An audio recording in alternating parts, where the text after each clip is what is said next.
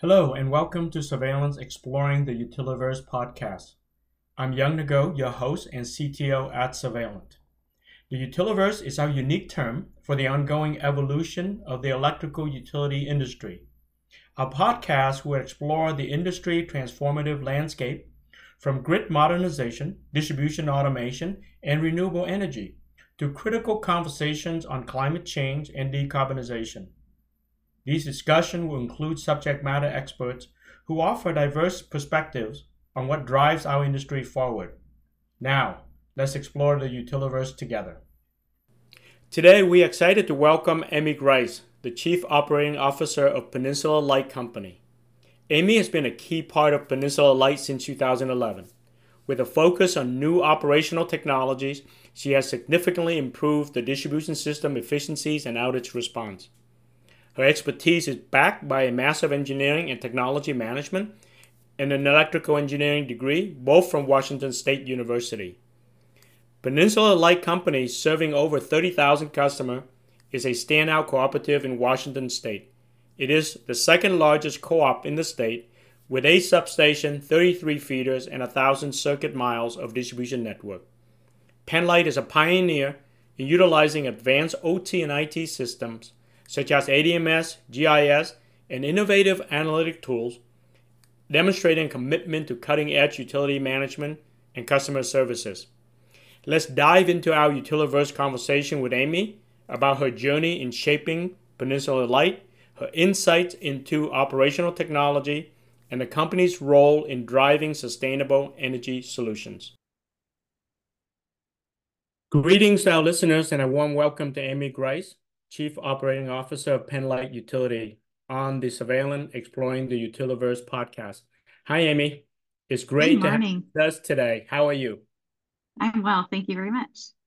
I'm really looking forward to our chat today, especially diving into the what I would say a cutting-edge data management initiative at PenLight.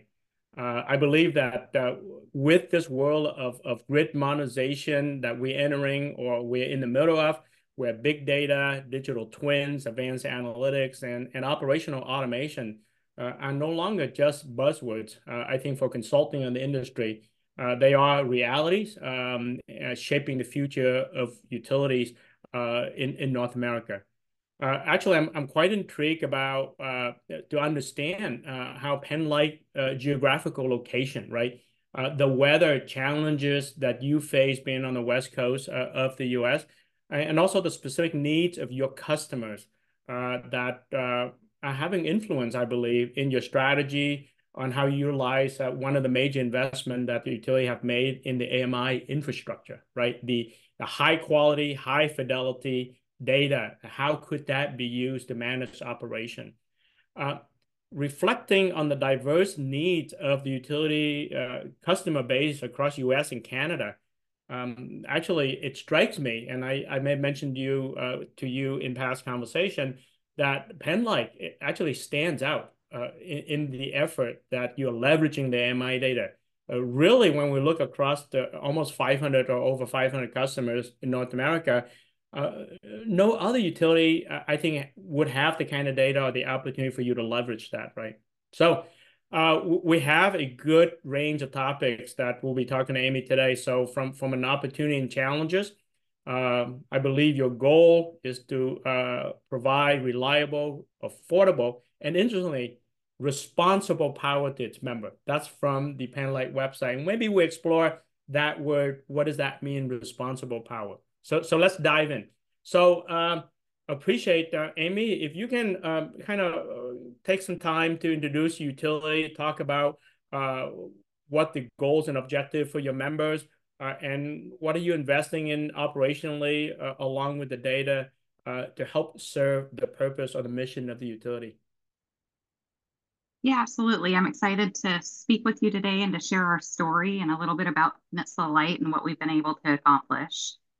Over the last 10 years, we have invested a lot of resources, both time and money, into developing our digital twin, which is really a replication of what is happening in the field back in the office. At the same time, we've continued to make major investments in the field equipment itself and the capabilities. So as you mentioned, the AMI was one of the large projects. Over that 10-year span, however, we've also invested a similar amount of money in high-end, high-fidelity data from our reclosers. We've standardized and currently have over 300 SCADA devices out in the field. They are all using communications with a Verizon cellular modem and pulling at standard SCADA speeds. So backing up a little bit to explain who Peninsula Light is, we are a smaller cooperative in Washington State, just south of Seattle. We serve a little over 35,000 meters, 26,000 members. We were founded in 1925, so that was before the federal funding that sponsored and started a number of the co-ops throughout the U.S.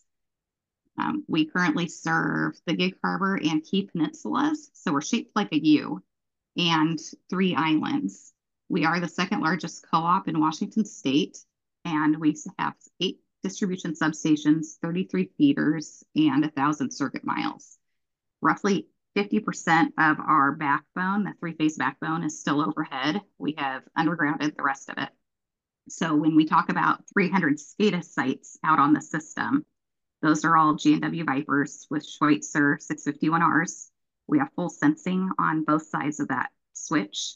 And that includes both the overhead and the underground system. So we have roughly 50 switch cabinets on the underground system that have that same device as we've invested in the overhead as well.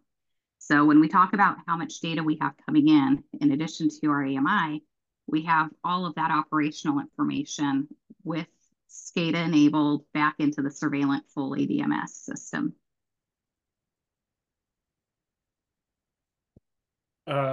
That sounds like the system is fully digital, literally.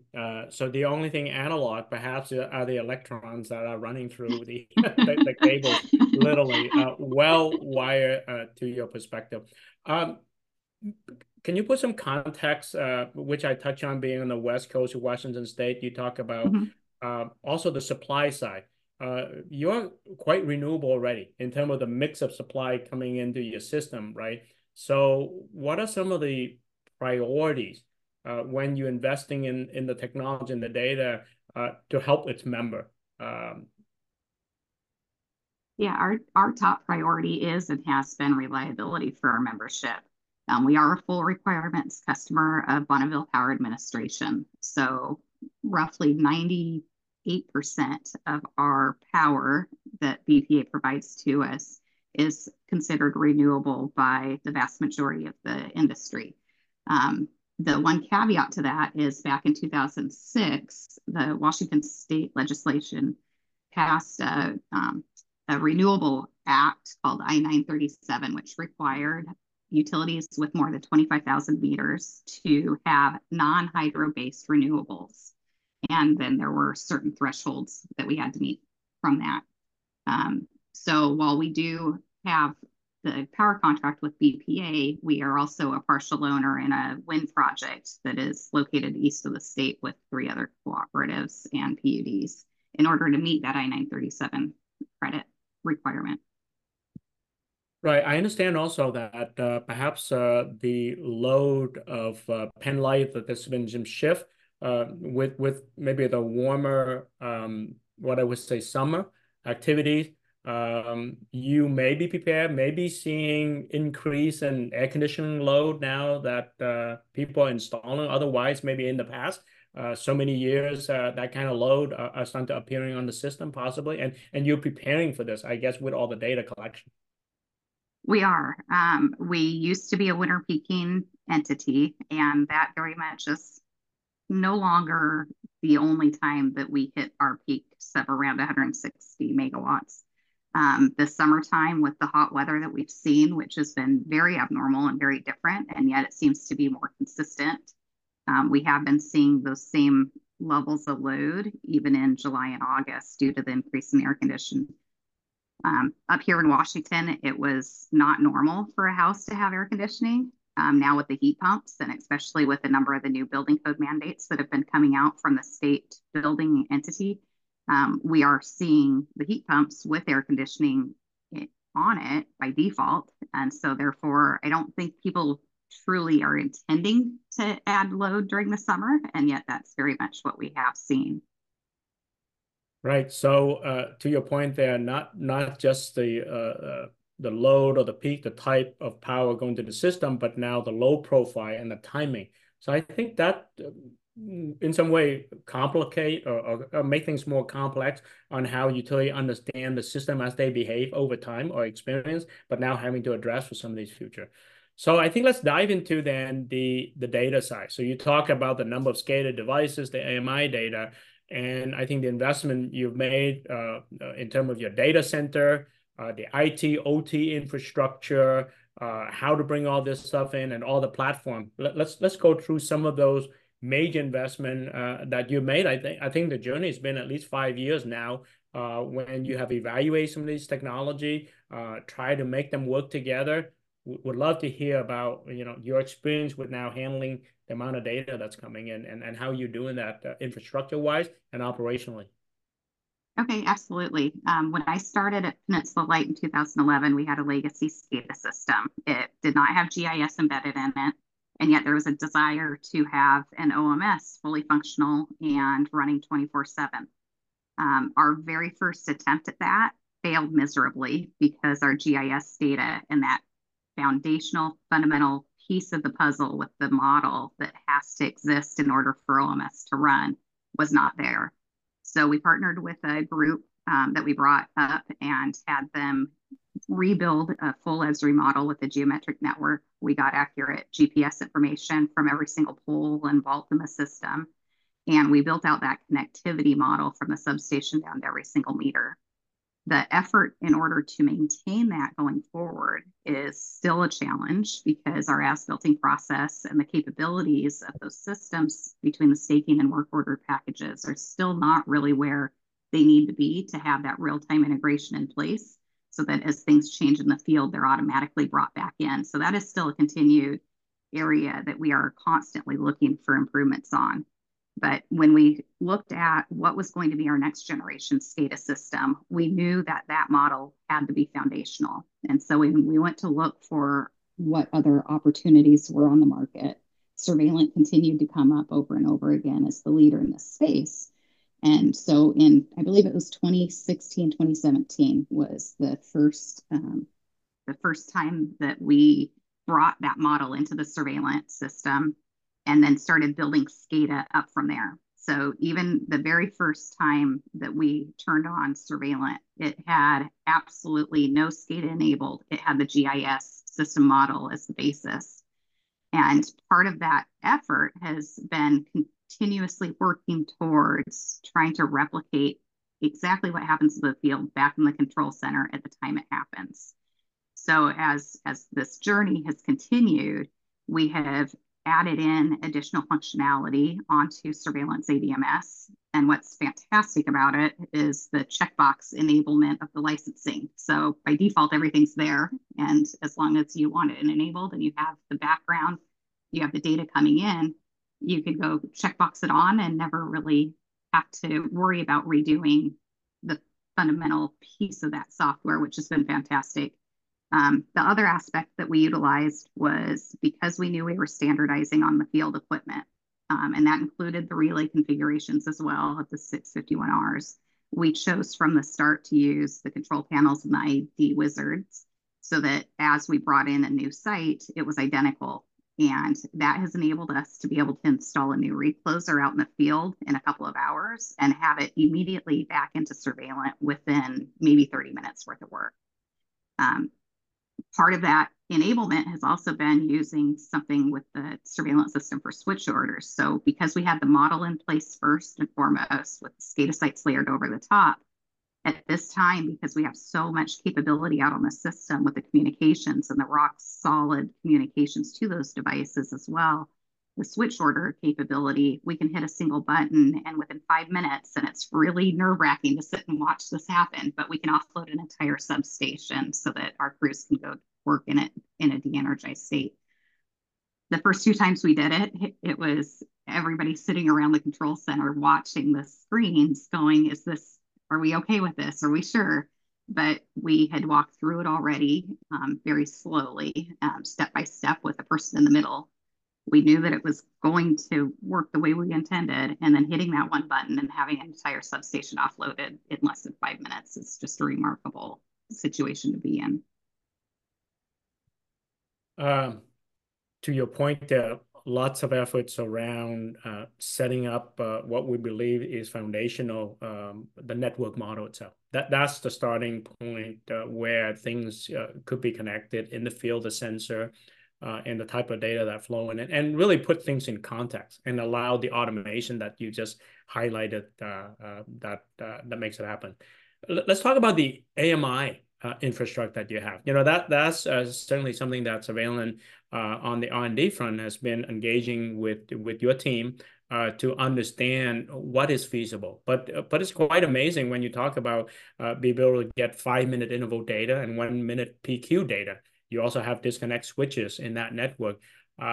Boy, a lot of potential when you mine that data, both in real time in a forecast interval. But I believe Penlight has done very well, and I believe you're very proud of what you've been able to put in place, and now it's just a matter of leveraging that. So welcome some thoughts around that. And I believe you've spoken certainly at conferences around this capability.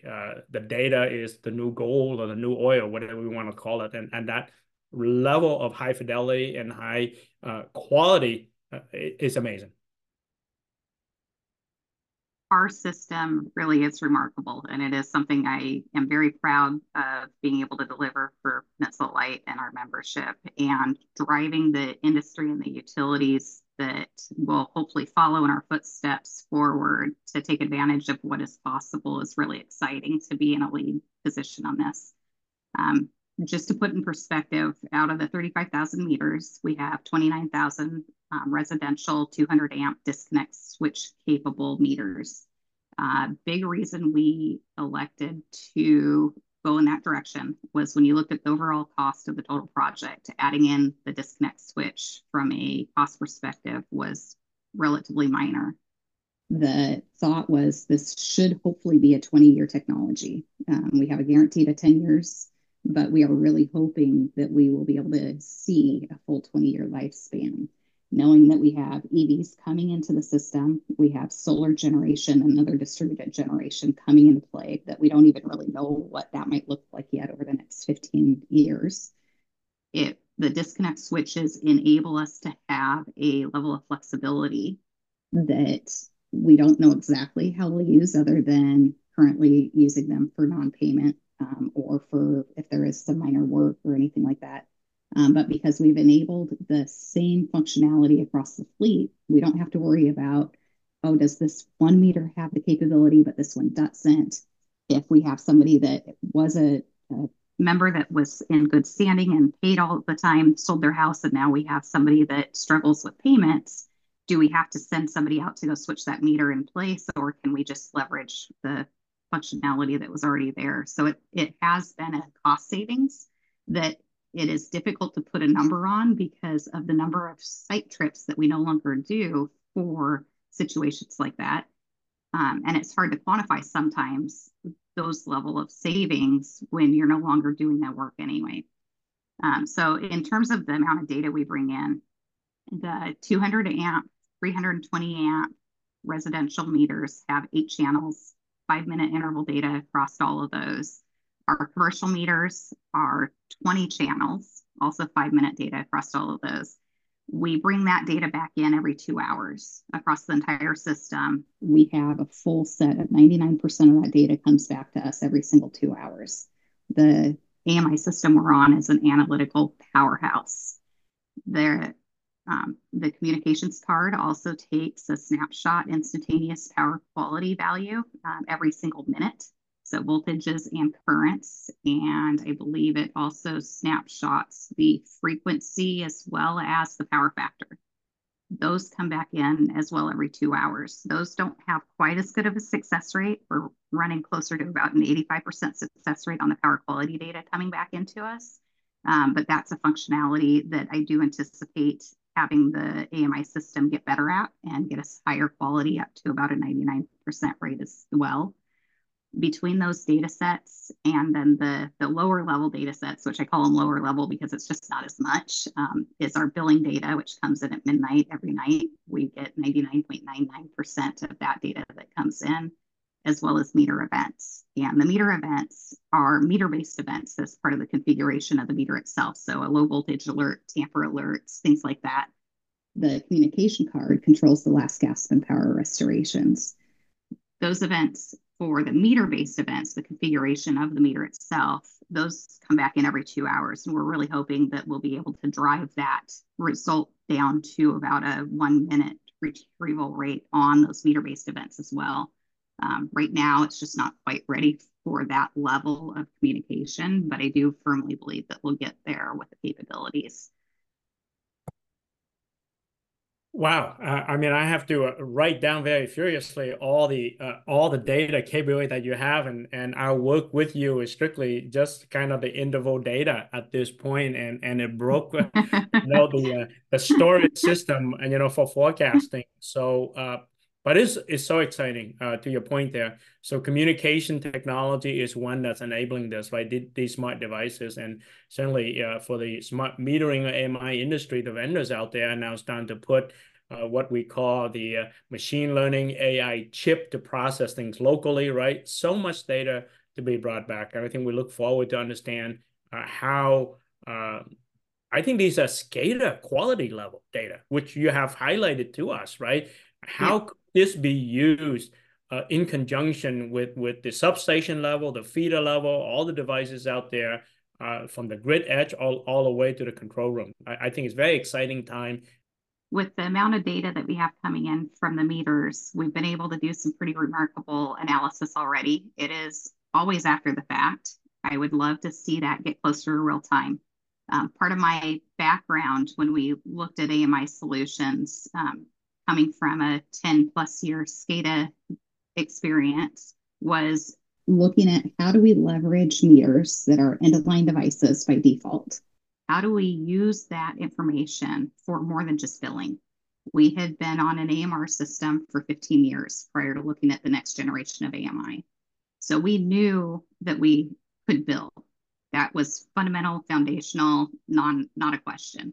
When we looked at what were we going to do different with the next generation AMI? It was really about operations capabilities, real-time information coming back into the control center and enabling the dispatcher to have even more information than just the SCADA devices coming in. So as part of that decision and future forward look, when we partnered with the AMI solution and started bringing in the amount of data that we do, which is roughly 1 terabyte of data a year.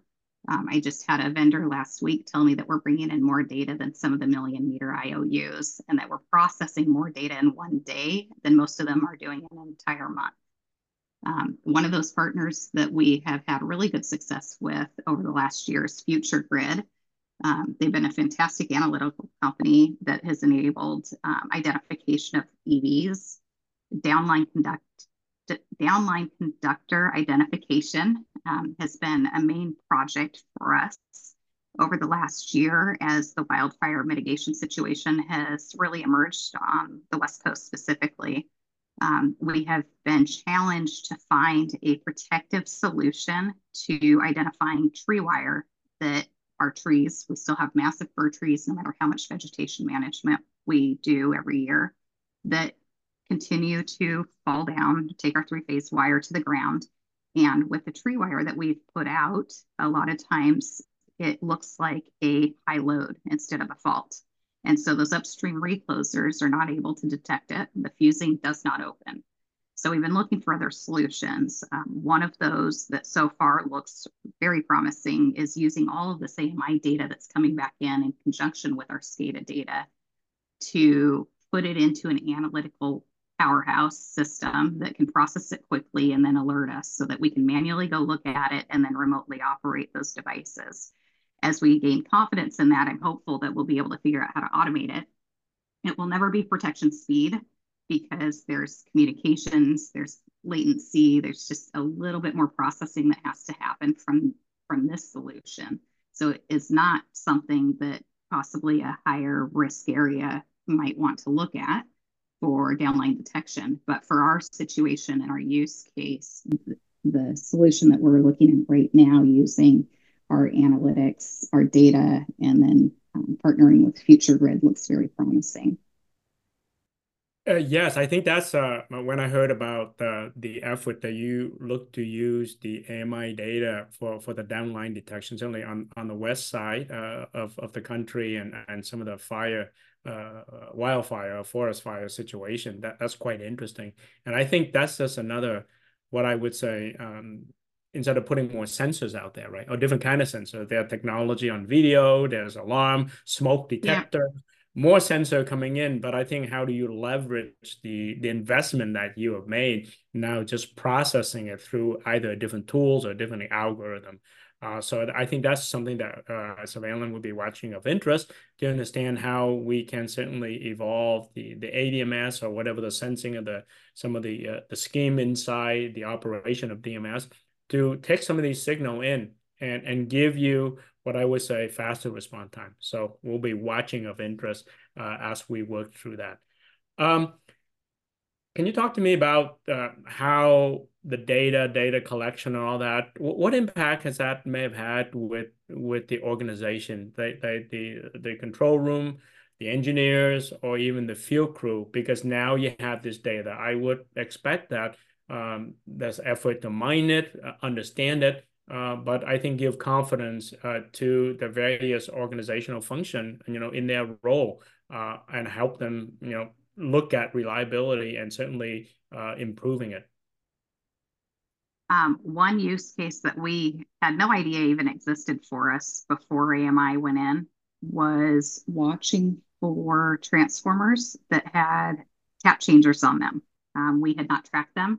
From an engineering and operations perspective, most of us are newer in the last 10 years, and the majority of these devices, the transformers, had been installed 30 years ago. So that legacy knowledge of where they were and that they even existed was not something that any of us had on our radar at all.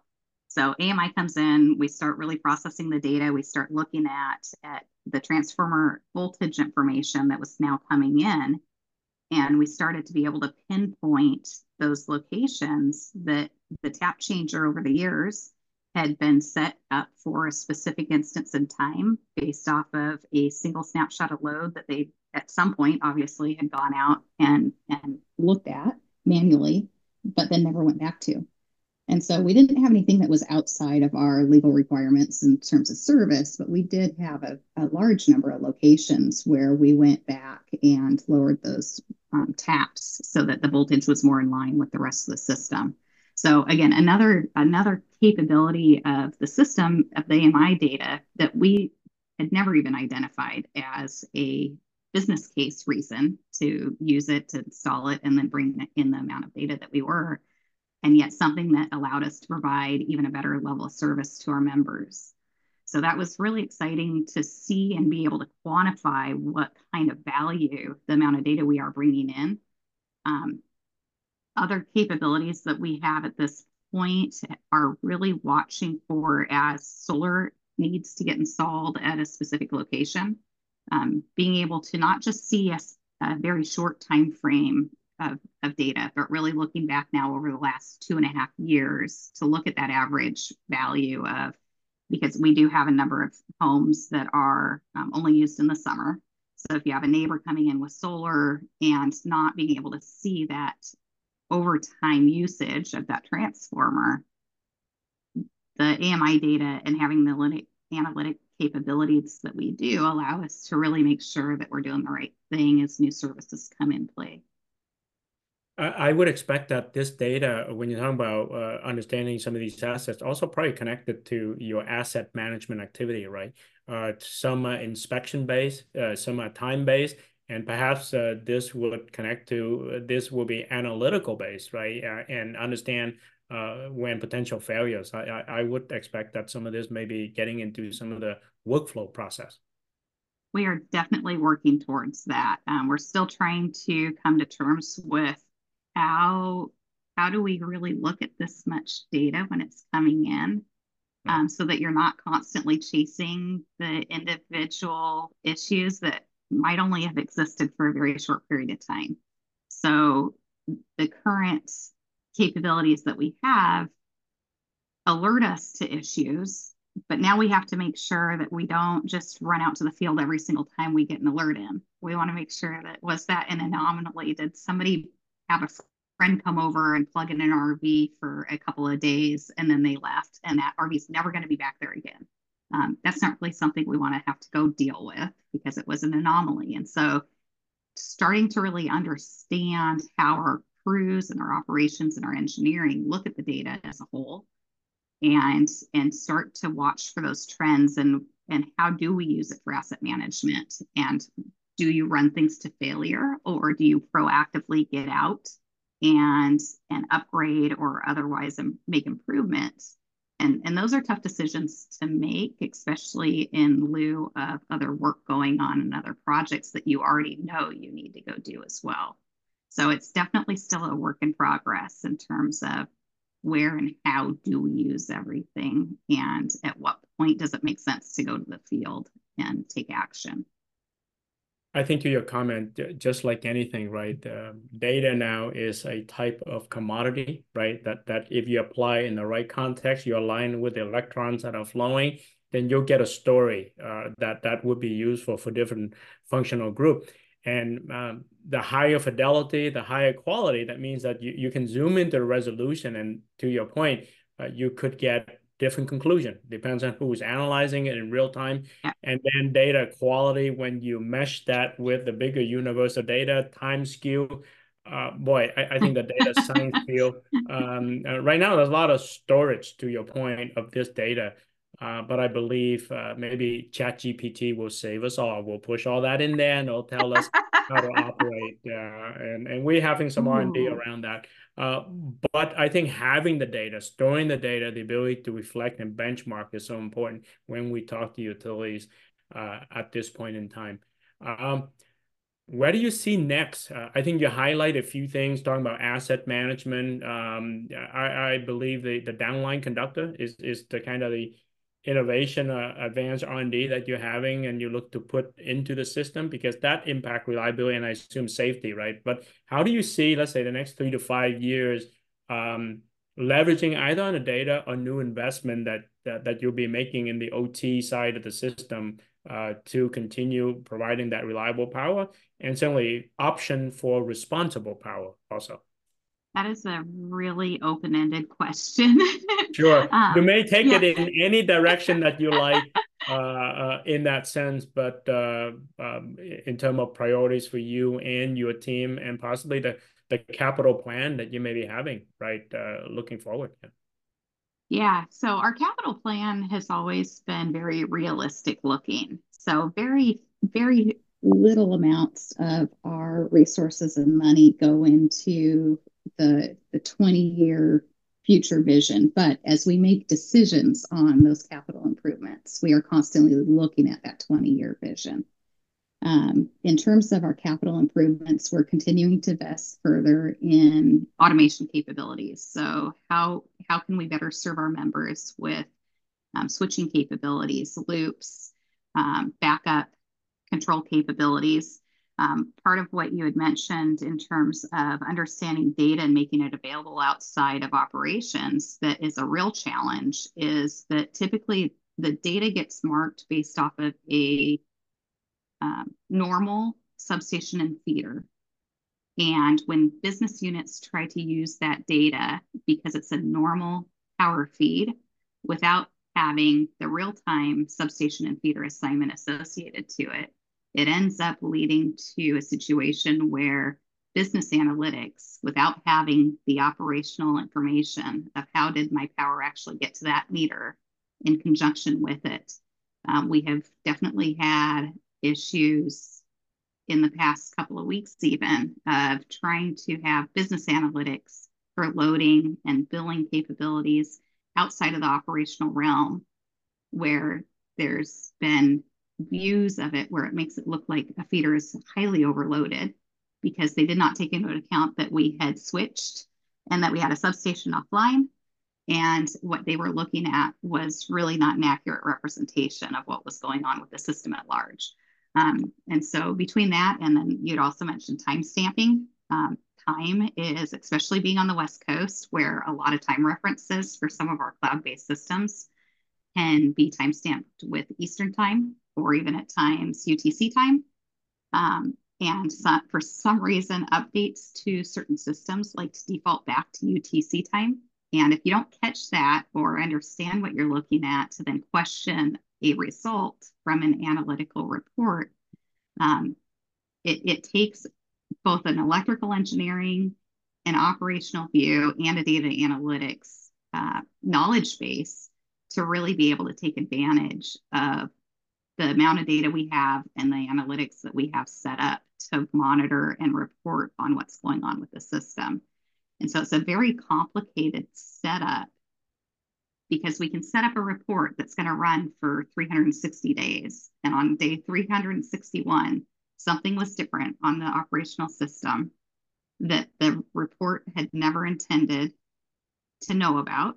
And so you have these corner cases that then flag up that if you don't know to question it, will look like everything is broken and nothing works. And so trying to preemptively understand and then know about that to train the real-time operations group that's watching all of this has been a learning process for everybody here. You raise a very important point about who does the data analytic, in what context, time domain. I grew up in the engineering process industry. So to your point, UTC time, daylight saving time, when it's switched, things have break in the system, right? We're missing that hour, and how do we align all that? So I think there's very much an appreciation. And back to your point, the grid model, right? That conclusion, you know, it's not an as-built, it's an as-operated at that time, and now that ever-evolving grid are dynamic. So even what was thought to be right, the planning, the forecasting domain just have gotten shorter and shorter. And I think these are some of the effort that we're working with you to understand how this data could certainly apply in the appropriate grid connection, because we still have a lot of physics, right? How the electron get from one end to the other, that sometimes that contact is missing in the data lake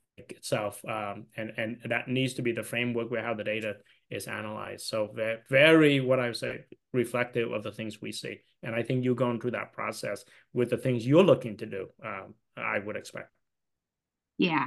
So back to the rest of the capital improvement and kind of future forward looking projects too, with that model being the foundational piece of everything that we're doing. All of our work that we've done over the last 10 years has really driven us to that true digital twin. We use ESRI core product. We do not have anything that layers over the top or provides any extra intelligence on top of it. So our current version with the geometric network is obviously coming up to end of life here. So over the next year, a major push for us is to move to the utility network model, which we're very excited that Survalent already is planning on supporting and already moving in that direction with us. So that won't be holding us back at all, so that we can take advantage of these new tools that ESRI will have available out of the box to continue to drive towards this concept of a true digital twin, and being able to get information from the field as it occurs back into the control system as quickly as possible with high fidelity and high confidence levels. And when that breaks or it doesn't happen, you know about it. Because on the flip side of all of our efforts, it's always knowing when is something not working that you think is. And a lot of solutions out there do not have a monitoring first view when they install. They wait for something to break and then go, oh, well, let's go ahead and set up a monitoring here. And so having a control system at our core, which obviously with our Survalent ADMS is our foundation piece of this, because it was SCADA first. And you know that SCADA has to be online. It has to be operational 24/7, 365. And the minute something's not working, we've got to be able to alert on it.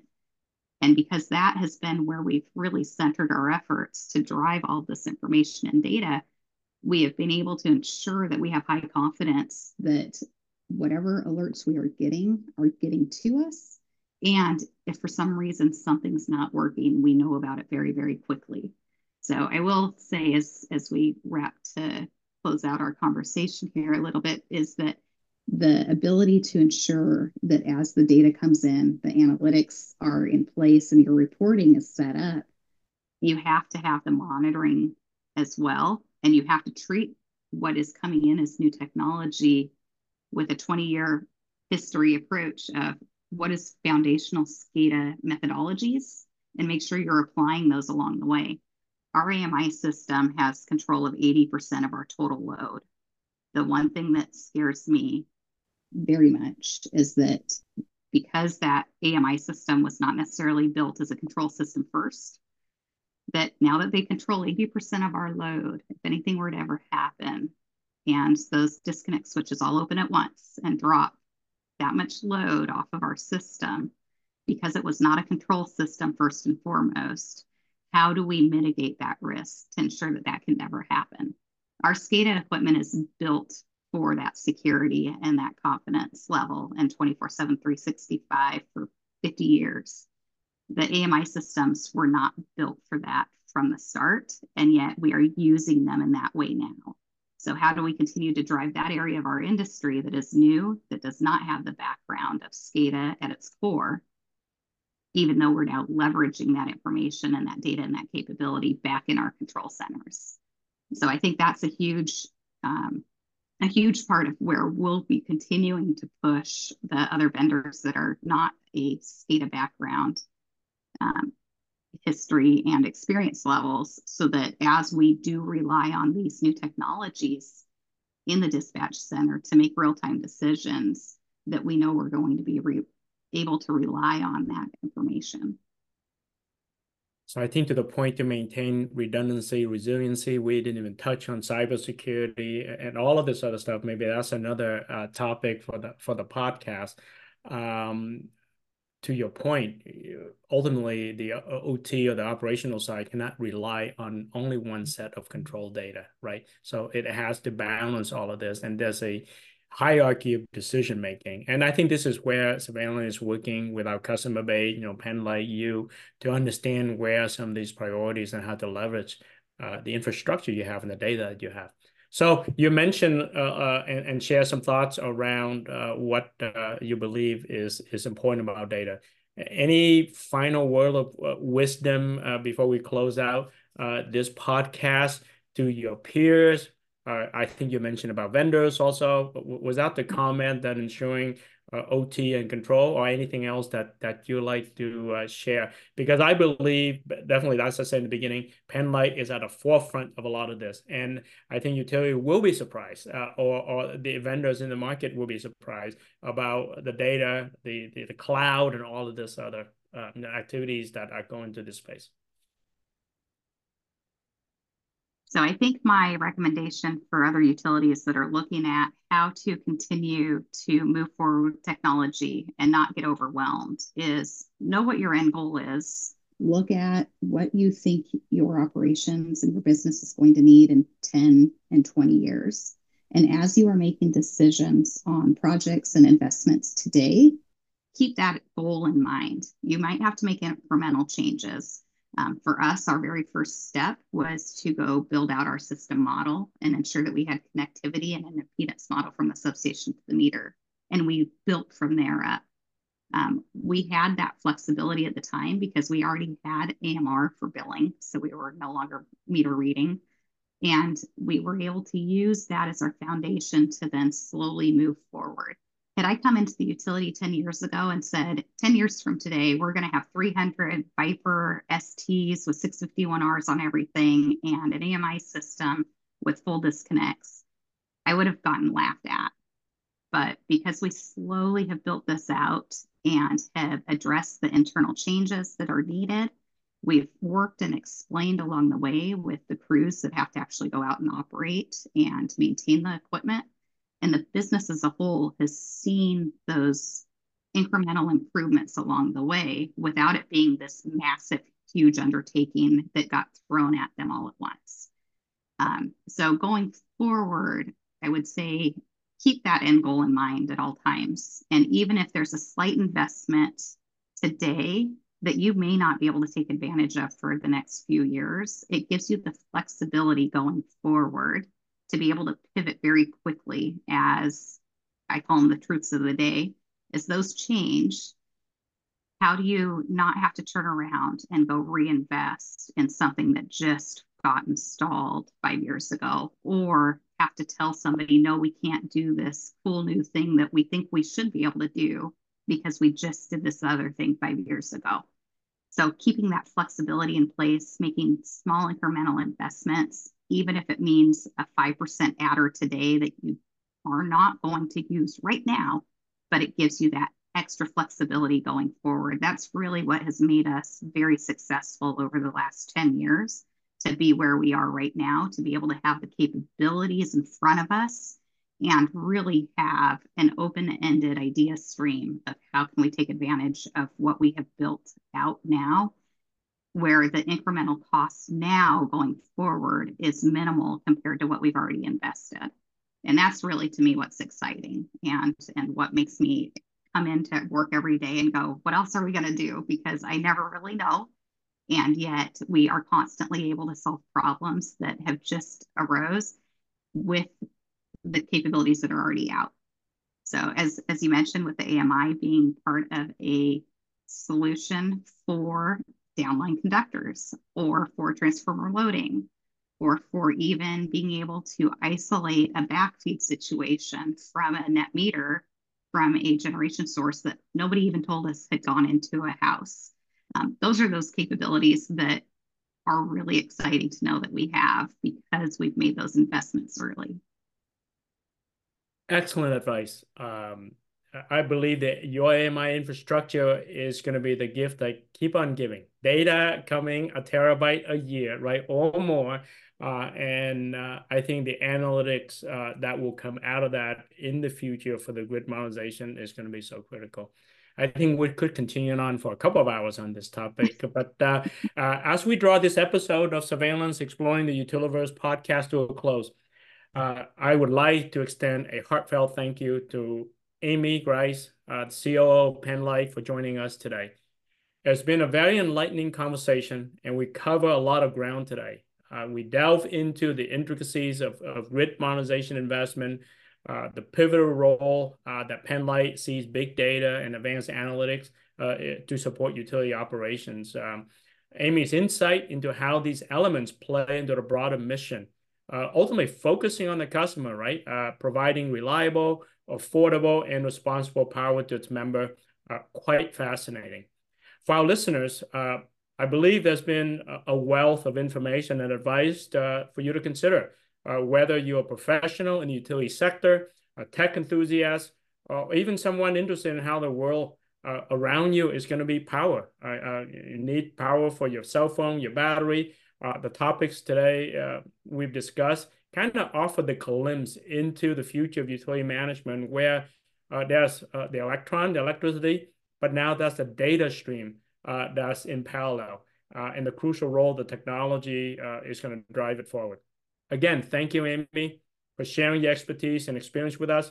To our listeners, we appreciate you tuning in and hope today's discussion will spark further thought and conversation. We value your thoughts and questions, so feel free to connect with us by email to utiliverse@survalent.com, follow @utiliverse on X, and post on X using the hashtag utiliverse. A big thank you to everyone who tuned in. Until we meet again, keep exploring the vast and ever-changing landscape of the Utiliverse.